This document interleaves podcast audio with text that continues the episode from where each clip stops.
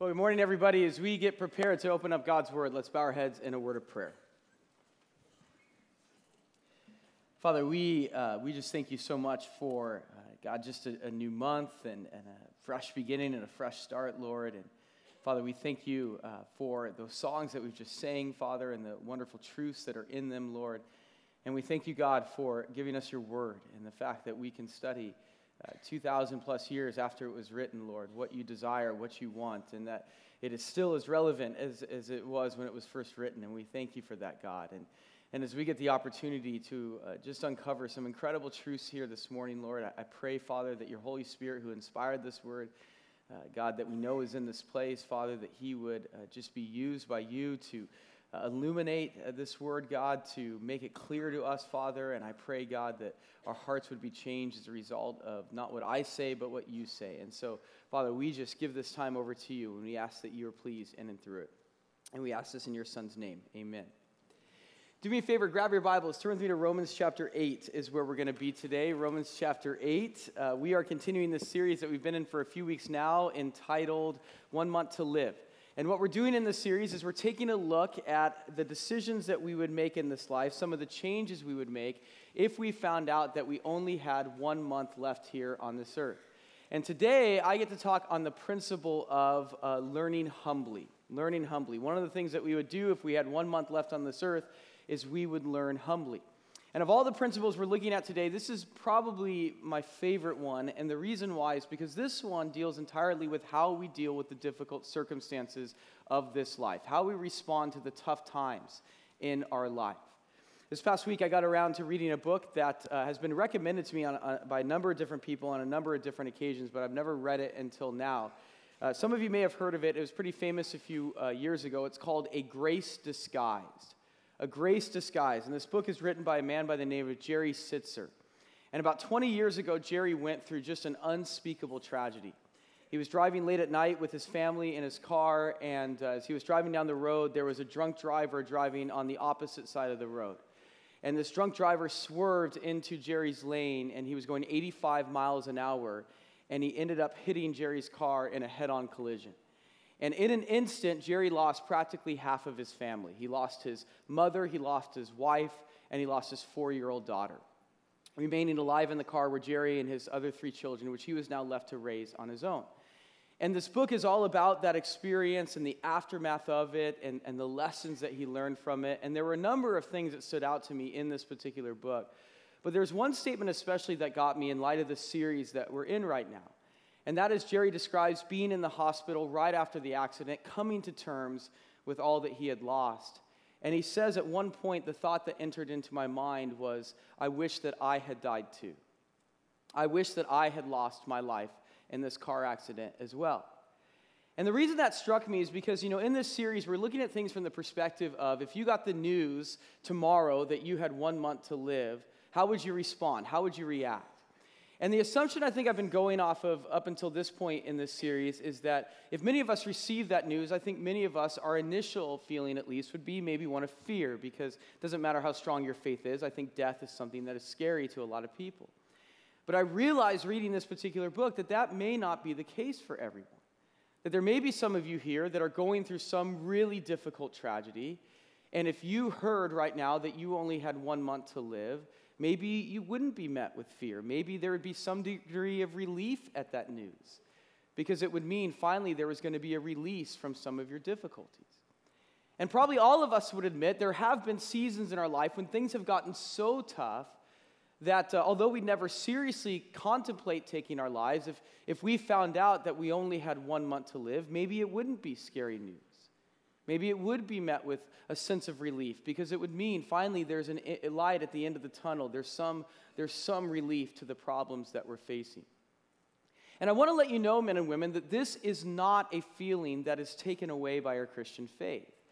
Actually, in some ways, it's intensified by it, it's heightened by it.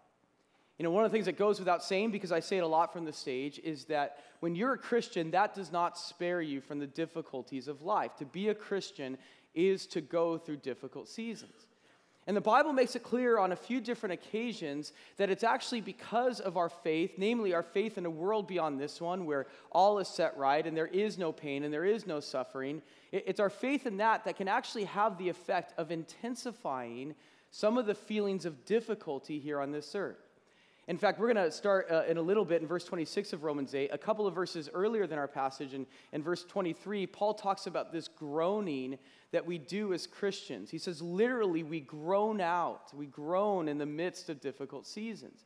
And the reason for that groaning is because we know that this world is not as it should be. And we know there's coming a day when all will be set right. And it's the knowledge of that that can actually intensify some of the pain here on this earth. And I have found growing up in the church, I found being a pastor that it is the difficulties of the Christian life that is probably the hardest thing for Christians to wrap up their mind around. A, a lot of us just can't make sense of the difficult seasons in this life. And when looked at from one perspective, it, it, honestly, it doesn't make a lot of sense. You know, one of the things that the Bible tells us is that when we put our faith in God, we become God's children. We get God as our Father. And many of us in this room, we have children of our own. And when we become parents, instinctually, one of the first roles that we take on is the role of a protector, isn't it? When I became a dad, immediately I knew I want to protect my son. I want to protect him from pain. I want to protect him from difficulties. But part of the frustration that I have as a dad, part of the frustration that many parents have, is I know that I can't always protect Lucas. I'm limited in my ability to protect my children. Well, God doesn't have the same limitations that we do, does He? He's all knowing, He's all powerful. Listen, if God wanted to, He could have spared Jerry from that tragedy that particular night. He could have had the drunk driver driving down a different street. He could have had the drunk driver swerve in the other direction and hit a tree instead of hit Jerry's car. He could have saved Jerry's wife. He could have saved Jerry's mother. He could have saved Jerry's four year old daughter. Absolutely, he could have. But for whatever reason, he chose not to. And that is one of the hardest things about God, isn't it? And it raises a number of questions. And one of the biggest ones is where is God when tragedy strikes? Where is God when we go through difficult circumstances? When the doctor tells you it's terminal, when the ultrasound technician tells you that they can't find a heartbeat, when the police officer tells you that there's nothing that they could have done because she was found dead at the scene, where is God when tragedy strikes? Now, those of you who've grown up in the church are used to an answer to this question. We pastors, we love to tell you, I think I've said it before, well, God is there. God is there with you when tragedy strikes. Okay, great. God is there. What in the world is he up to? What in the world is, is, is, he, is he doing? Where is there when we say God is there in the midst of tragedy? Where is God when tragedy strikes? That's the question that we're going to seek to answer today. And, and, and the reason why is because that's the question that Paul answers in our passage for today. We're going to look at Romans 8:26 through the first part of verse 29, and this is all about where God is in the midst of difficulties. And I, I believe that the truths we're going to uncover today have the potential to be life transforming because Paul tells us that God is up to a lot more than we might think. We'll pick it up in verse 26. Paul has just told us what I said just a second ago. He's talked about this groaning that we do as Christians, this literal crying out, this groaning that we do when we go through difficult circumstances. And right on the heels of that, Paul says something interesting. He says that we are not the only ones to groan as we go through tough times. He says God Himself, God Himself through His Holy Spirit, also groans as we go through difficult circumstances. Verse 26. Paul writes, In the same way, the Spirit helps us in our weakness. We do not know what we ought to pray for, but the Spirit Himself intercedes for us through wordless groans. And he who searches the heart knows the mind of the Spirit because the Spirit intercedes for God's people in accordance with the will of God. And you see it there at the end of verse 26. Look at that phrase. He says, The Spirit Himself intercedes for us through wordless groans. And what Paul is saying there is that as we go through difficult circumstances and audibly we groan, the Holy Spirit within us inaudibly groans. As we cry out in the midst of tough times, the Holy Spirit within us also cries out with words that we cannot hear. And what Paul says in these couple of verses is that these groans of the Holy Spirit, they actually have a purpose. He tells us that they're actually prayers. They are prayers that the Holy Spirit offers up to God on our behalf. That's what you see in that word intercede, which is repeated twice in that passage, once in verse 26, again in verse 27. We're told that the Holy Spirit intercedes for us. And intercede is just a fancy way to say that the Holy Spirit prays for us. He talks to God for us. When we go through a difficult circumstance, when we experience some sort of weakness because of a tough season in our life, we're told that God's Spirit within us prays for us. Now, I want you to think about that just for a second, because that to me is absolutely astounding.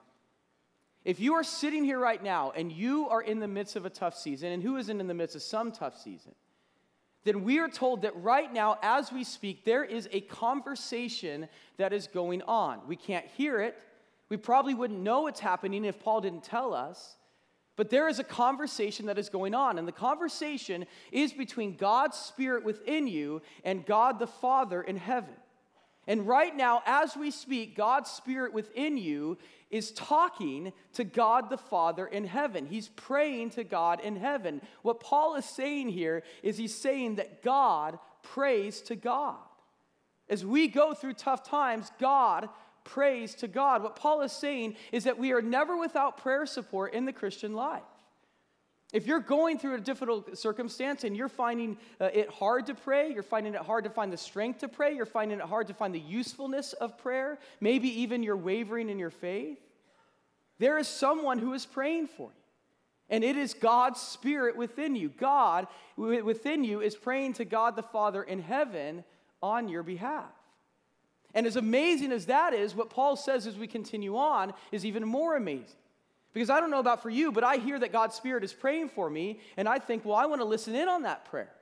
I want to know what God is saying, right? What is the Holy Spirit saying as we go through difficult circumstances? Well, we don't have to guess. Paul tells us. At the end of verse 27, Paul says that the Holy Spirit prays in accordance with the will of God. So, what is the will of God as we go through difficult circumstances? We find that in verse 28. Paul writes, And we know that in all things God works for the good of those who love him, who have been called according to his purpose. Let me read that again. Probably a familiar verse to some of you. Now you see the context of it. Paul says, And we know that in all things God works for the good of those who love him, who have been called according to his purpose. And there we find in verse 28 the will of God as we go through tough times. And therefore, there we find the content of the Holy Spirit's prayer as we go through difficult circumstances. If you are struggling right now, the Holy Spirit within you is praying to God and He's asking God, would He work this experience out for your good? Would He turn this experience into something that benefits you? If you've had a tough week, if your spouse came up to you and said to you, I, I, don't know if I'm in love with you anymore, and I don't know if I want to be with you anymore, if, if recently you lost someone in your family, if you're going through some financial difficulty, then we are told that the Holy Spirit right now has gone to work in a unique way. And He is asking God, God, would you work this situation out for your good? And we're told by Paul in verse 28 that God always answers yes to this prayer. And that's what we see in the first three words of verse 28. How does Paul begin this great truth in verse 28 that all things work out for our good? Does he say, and we think, and we hope, and we suppose, and if the circumstances are right, it will work out for our good? No, what does it say? And we know. And we know in all things God works for the good. Paul is stating a fact here. In all things, God works for our good. Now, I want you to note, brothers and sisters, this, uh, this does not say that all things are good. There are bad and evil circumstances, and the Bible makes that clear. It does also does not say that God causes all circumstances. Evil circumstances come from Satan or they come from ourselves. But what it does say is that in every single situation, God's Spirit asks that God would work it out for the good, and God always answers yes. And that is absolutely incredible.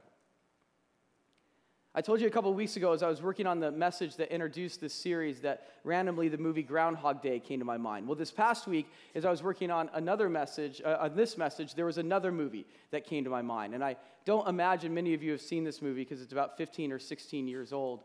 Uh, but the movie is called The Legend of Bagger Vance. It's a golf movie. It stars Matt Damon. And Matt Damon plays this character who has fallen on some difficult times. His golf game is suffering, yes, but, but also his life in general is suffering. And by the way, that's usually how it works, right? When your golf game suffers, your life in general suffers. So he's fallen on some hard times. Some of you know what I'm talking about. And so he's out in the middle of the night and he's practicing his golf swing. And just out of nowhere, randomly, this mysterious character by the name of Bagger Vance, he's played by Will Smith, this mysterious character, Bagger Vance, appears on the scene. And he comes up to Matt Damon, and Matt Damon's character has a golf tournament coming up, and he asks Matt Damon's character, Can I be your caddy for this golf tournament? And Matt Damon says yes, and for the rest of the movie, practically everywhere that Matt Damon's character goes, Bagger Vance goes. And Bagger Vance gives Matt Damon advice on a variety of different things on his golf game, yes, but also on how to be a better man, how to be a better person. And at the end of that movie, Bagger Vance has helped put Matt Damon's life back together. And several people have observed before that the role of Bagger Vance in that movie is a lot like the role of the Holy Spirit as it's described here in this passage. When we face a difficult circumstance, the Holy Spirit, who's always with us, by the way, but the Holy Spirit comes alongside us in a very unique way. And he prays for us. He asks God, God, would you make this turn out for your good? And God always answers that prayer with a yes. And that is the incredible ministry, one of the incredible ministries of the Holy Spirit. And so we see here the beginnings, right, of this answer to this question we asked a few moments ago. Where is God as we go through difficult times? Paul tells us God is up to a lot, and he's up to a lot of good stuff, and it is good stuff that he's up to. But there is one very important point in all of this that we need to make clear. And I'm sure that some of you, even right now, you have this question going on in your mind, and that is this. You know, Chris, this verse talks about good. You've talked about the good that God works out. What exactly is that good? Well, that's an excellent question. I am very glad that you asked that question because it's very important. And this is an area that I find a lot of Christians start to go south. Romans 8:28 is actually one of the more famous verses in the Bible. It's also one of the most misunderstood.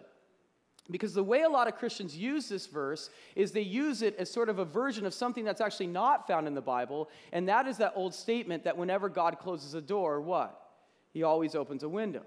And if you've been around the church long enough, you have Christians say, you've heard Christians say things like this, "Oh, you lost your job." Well, don't worry. Romans 8:28, that just means that God has a better job for you around the corner. Oh, you broke up with your boyfriend or girlfriend. Don't worry. Romans 8:28 wasn't meant to be. That just means that there's someone better for you that God has waiting in the wings. Now listen, I have found that God does often operate that way and that's incredible. But that's not what Romans 8:28 is promising. That's not the good that is being talked about here. And we know that as we continue on in this particular passage. At the beginning of verse 29, Paul defines the good that the Holy Spirit prays for and the good that God promises. Look at with me at the first part of verse 29. Paul writes, For those God foreknew, he also, and here's the key here, he also predestined to be conformed to the image of his son. For those God foreknew, he also predestined to be conformed to the image of his son. And it's that phrase right there, conformed to the image of his son. That's the good that Romans 8:28 is talking about. When you go through a tough time, the Holy Spirit is not praying, God, you've closed a door, would you now open a window? No, when you go through a tough time, the Holy Spirit is praying, God, would you use this closed door in their life to work out for their good, to make them more like Jesus? When you lose your job, God is asking for you to get a better job. When you lose your job, God is asking, the Holy Spirit is asking that this would make you more like his son Jesus. What Romans 8:28 is saying is that every single circumstance in our life can shape our character, can strengthen our faith, that can turn us more into God's Son, Jesus Christ. That's the promise of Romans 8:28. And I imagine some of you hearing that are a little bit disappointed by that. In fact, you're more disappointed than I am in my USC Trojans this particular season. And I'm pretty disappointed in them, although last night was pretty good. But this is disappointing news, I know. Because often the, the last thing we think about as we go through difficult circumstances is our character, right? The last thing we think about as we go through tough times is how is this going to make me more like Jesus? But you have to understand that from God's perspective, this is what matters most.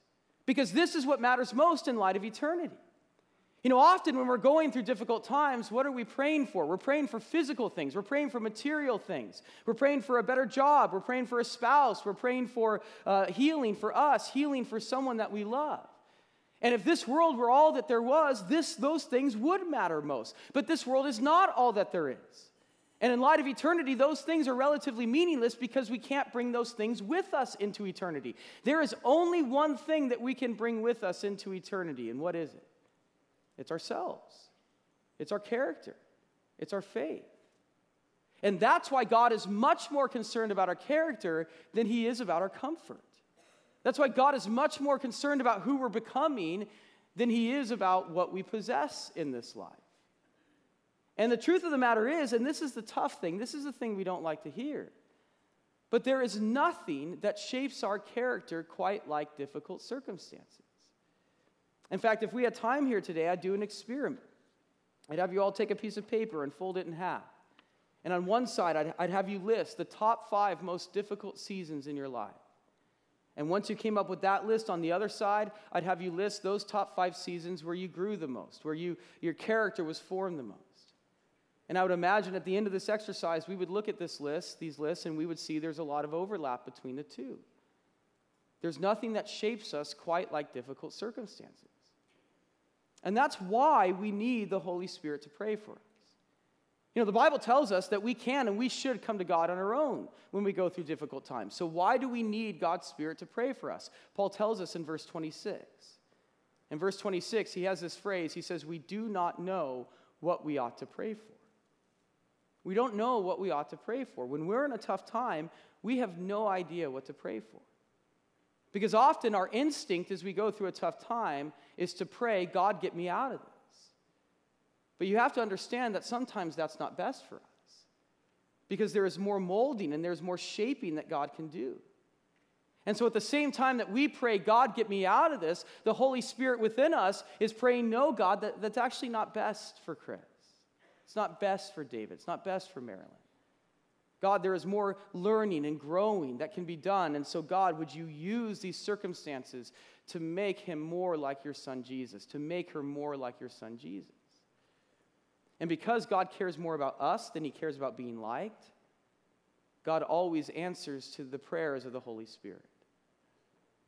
And I can say from personal experience, men and women, I'm grateful that he does. I'm grateful that I don't always get my way in the midst of tough times. I think back to the job that I had before this one. That was a tough job. And I knew really early on that was a tough job.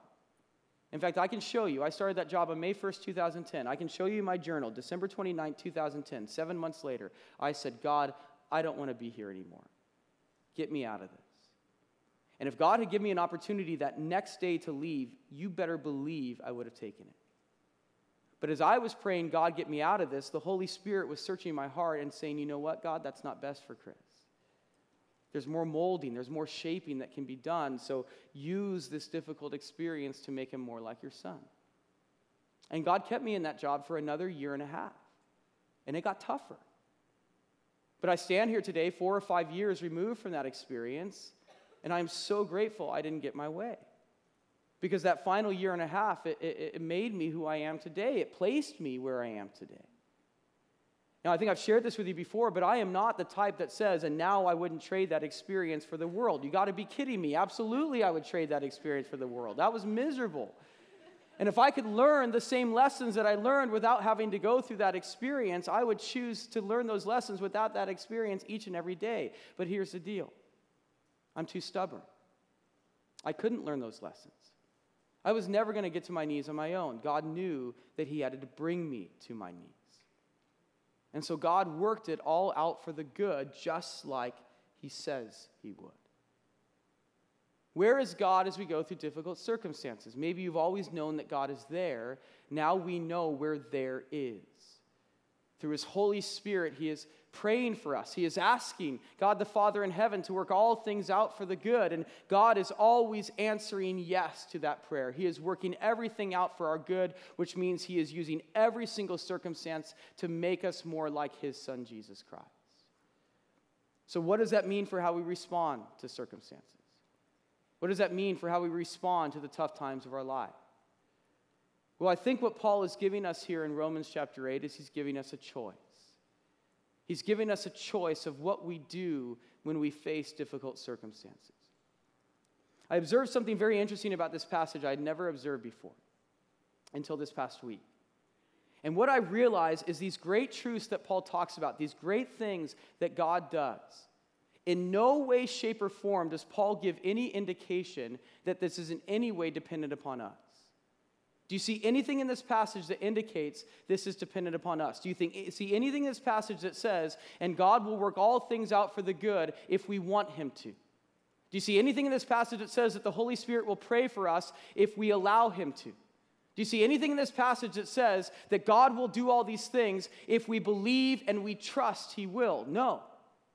This passage seems to indicate that the only requirement for these things to happen is that we are a Christian. And once we become a Christian, when we go through a tough time, the Holy Spirit prays for us. And when we go through a tough time, God works things out for our good. And there is absolutely nothing that we can do about it.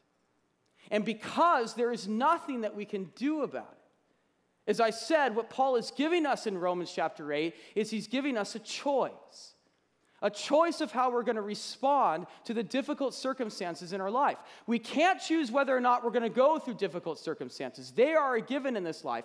And we can't choose how God is going to respond in the midst of difficult circumstances. He's always going to pray for us, He's always going to work things out for our good. What we can choose for, however, is our attitude in the midst of difficult circumstances, how we respond and react to the difficult circumstances.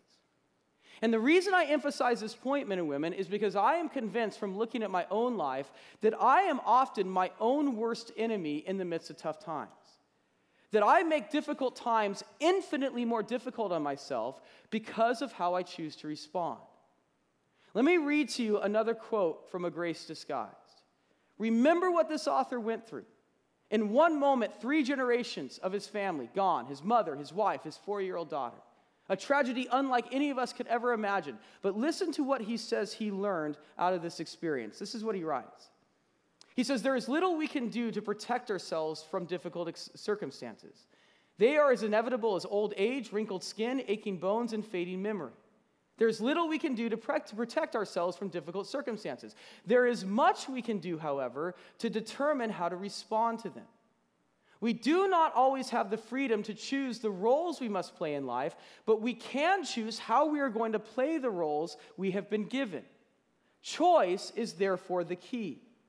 We can indulge ourselves in self pity, or we can empathize with others and embrace their pain as our own. We can run away from sorrow and drown it in addictions, or we can learn to live with sorrow. We can nurse wounds of having been cheated in life, or we can be grateful and joyful even though there seems to be little reason for it. We can return evil for evil, or we can overcome evil with good. It is this power to choose that adds dignity to our humanity and gives us the ability to transcend our circumstances circumstances, thus releasing us from living as mere victims.